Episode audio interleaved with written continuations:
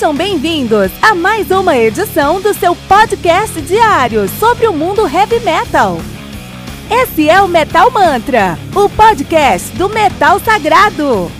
Lembrando que você pode nos mandar suas perguntas, sugestões, críticas, correções, elogios ou quaisquer outros comentários no nosso e-mail metalmantrapodcast@gmail.com.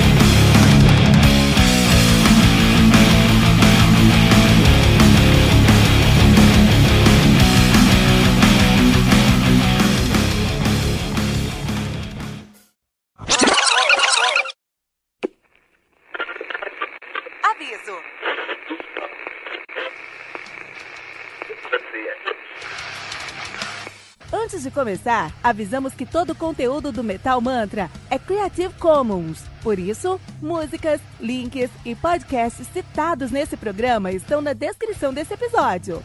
E caso você ouça algum barulho estranho durante esse episódio, não se assuste. Isso acontece porque eu estou gravando esse programa na rua. Só mais uma mágica que o Encore FM fez acontecer.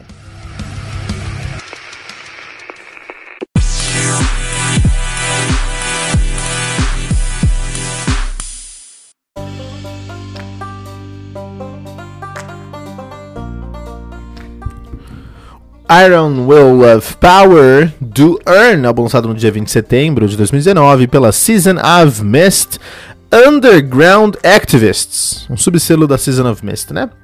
Os caras estão ativos aí de álbum que conta com nove músicas, totalizando 40 minutos de play. O Earn, que é uma banda de black thrash metal da, de Tampere, Tem, Tampere, na Finlândia, nativa desde aí de 94 até então, né? Então a banda que tem uma discografia já bem interessante, os caras têm aí o 666 Megatons de 2001, que é um álbum bem duvidoso, Dawn of the Devastation de 2006, que é melhor, sim. Soul Destroyers 2008, que consegue ser um pouco melhor. The Burning 2017, que mostra uma clara evolução. Eles estão na, no, no, seu quinto álbum, Iron Will of Power, de 78, que também mostra uma evolução. Que legal, então eles estão melhorando aí ano a ano, né? A banda que é formada por Sulfur no vocal, na guitarra e no baixo, ele que to tocava no Barathrum. O Accelerator na guitarra, né? Que toca, toca no Devastator e no Gore Torture. Uh, temos aí também o Grave Mentor na bateria, o Pestilent Slaughter na guitarra, que to toca no Devastator Inimicality e Megatholemia, que nomes complicados, cara. Na guitarra também, né? Esse aí, né? Uh, Earn. Earn é uma. É um, esse aqui que é um dos melhores álbuns do ano também, que é o nosso querido Iron Will of Power do Earn, né? Isso porque os caras fazem um black metal. É, os caras fazem um black metal, só que eles têm muito de trash no som deles. E nesse álbum em si aqui, eles conseguem trazer isso à enésima potência, porque eles têm alguns momentos que a harmonia, o vocal, as linhas de guitarra vão lembrar bastante do Dark Tranquility, que é death metal. Então, é muito interessante como eles estão conseguindo colocar todos os elementos dentro do mesma caixinha, dentro do mesmo bowl e fazer fazer sentido, né? Então aqui é um álbum de black thrash metal com elementos de death metal finlandês. E faz bastante sentido tudo que estão falando aqui, né? Em alguns momentos eles conseguem ser até mais é, é, é, ousados, cara. Conseguem ser até mais ousados trazendo aí.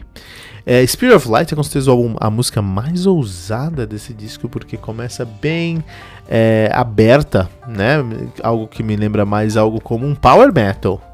E conforme a música, a música vai crescendo, ele traz elementos de thrash metal, ele traz elementos de black metal, ele, ele, ele flerta um pouquinho com doom metal em alguns momentos, especialmente nas bases de guitarras. E vocal limpo, e isso você não espera de um, de um álbum de black thrash metal. E nessa mesma música ele ainda consegue trazer riffs muito mais thrash metal do que o black metal. Então, o Earn é uma banda que sabe muito bem qual é a identidade que eles têm. Eles sabem muito bem o som que eles querem fazer e eles conseguem, em cada um desses álbuns, aprimorar mais esse som, sabe? É como se eles. É, eu sinto que eles sabem onde eles querem chegar, mas ainda não chegaram lá. Mas, por outro lado, estão cada álbum mais próximo disso. O que eu acho mais do que é, positivo, né? Outro, uh, juntamente disso o fato de eles terem aí uma sonoridade baseada em três grandes medalhões dos estilos do heavy metal, black thrash e death metal, eles conseguem uma fanbase imensa. Eles conseguem estar presente em, em, vários festivais e agradar muita gente, assim, né? E com Spear of Lights, eu acho que eles estão até trazendo coisas mais próximas aí é, é, de Amorphis, de uh, uh, Dark Tranquility mesmo, como eu já mencionei. Coisas mais próximas de At The Gates. Então, realmente é um álbum que é, cresce, é uma banda que está crescendo a cada um desse, dos álbuns que eles lançam e estão conseguindo trazer aí uma sonoridade cada vez mais uh, lapidada para a sua carreira. Eu não sei onde esses caras vão chegar, porque eles estão realmente é, crescendo de uma maneira exponencial. Esse é o Iron Will of Power do Earn no Metal Mantra.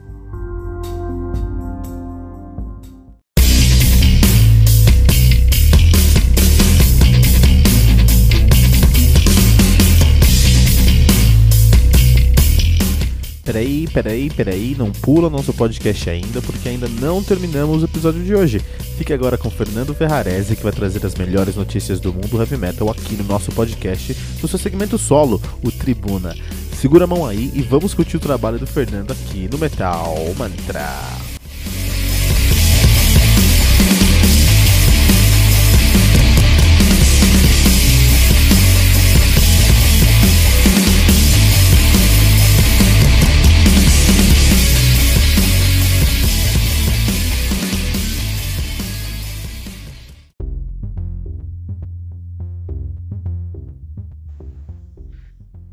Salve, salve nação metaleira! Estamos começando mais um Tribuna aqui no Metal Mantra, trazendo para vocês as notícias do mundo do metal. Isso aí, cara. Aqui quem vos fala é Fernando Ferrarese e dessa vez vamos falar de Miles Kennedy. É, cara, Miles Kennedy que para muitos aí é tido como um dos melhores vocalistas da atualidade. É...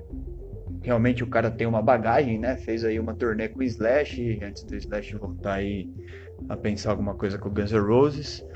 É o vocalista do Alter Bridge, que é uma banda já consolidada, bacana demais, inclusive. E, meu, o cara tem, tem seus méritos, particularmente. Mas o que acontece? Lá em 2008, o Miles Kennedy fez uma jam com os caras do Zeppelin. Na verdade, ele fez lá com o Jimmy Page, o John Paul Jones e o Jason Bohan, que é o filho do ex-baterista do Zeppelin, falecido John Bohan. E ele fala que, cara, foi um dos ápices da sua carreira. Ele fala que foi um destaque. Que, meu, nessa época eles tocaram juntos, ficaram um tempo em estúdio até escrevendo, sabe? E, pô, ele disse que aprendeu demais, se divertiu demais e lembra disso até hoje com um brilho nos olhos, assim. Fala que foi um momento incrível da carreira.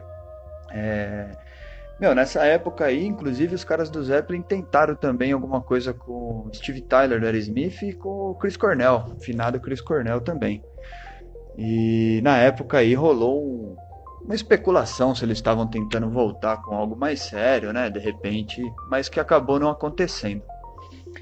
E pô, o Miles Kennedy que, cara, hoje em dia trazendo vários trabalhos aí, né, apresentando vários trabalhos, tá todo vapor.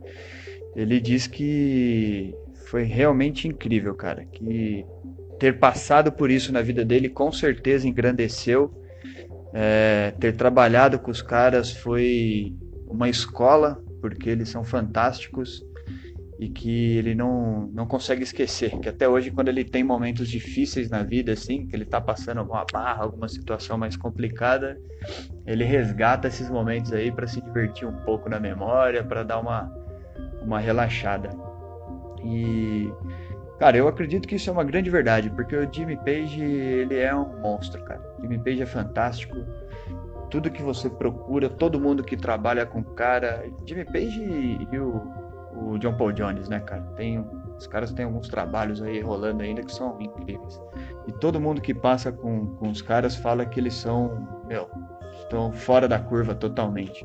Então, um documentário bem legal, inclusive, que é com o Jimmy Page, o Ed, se eu não me engano, do YouTube e o Jack White, que chama It Might Get Loud, ou no português traduzido, aí ficou, o documentário ficou a todo volume, que, cara, você vê como que qual é a relação do Jimmy Page com a guitarra. Como, putz, cara, como, como é incrível aquilo lá.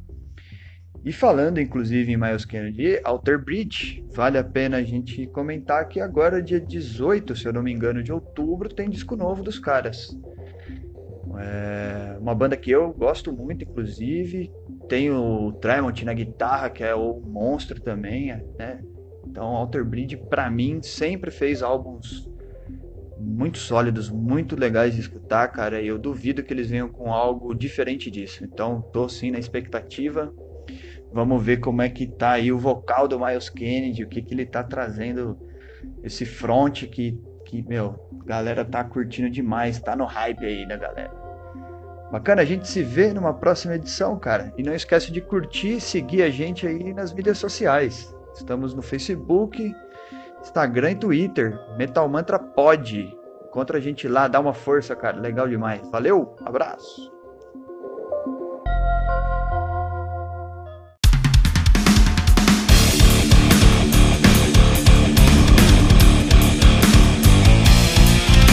Você ouviu mais uma edição Metal Mantra, o podcast do Metal Sagrado. Apresentação: Kilton Fernandes. Não deixe de compartilhar a palavra do metal compartilhando esse episódio, usando a hashtag Metal Mantra.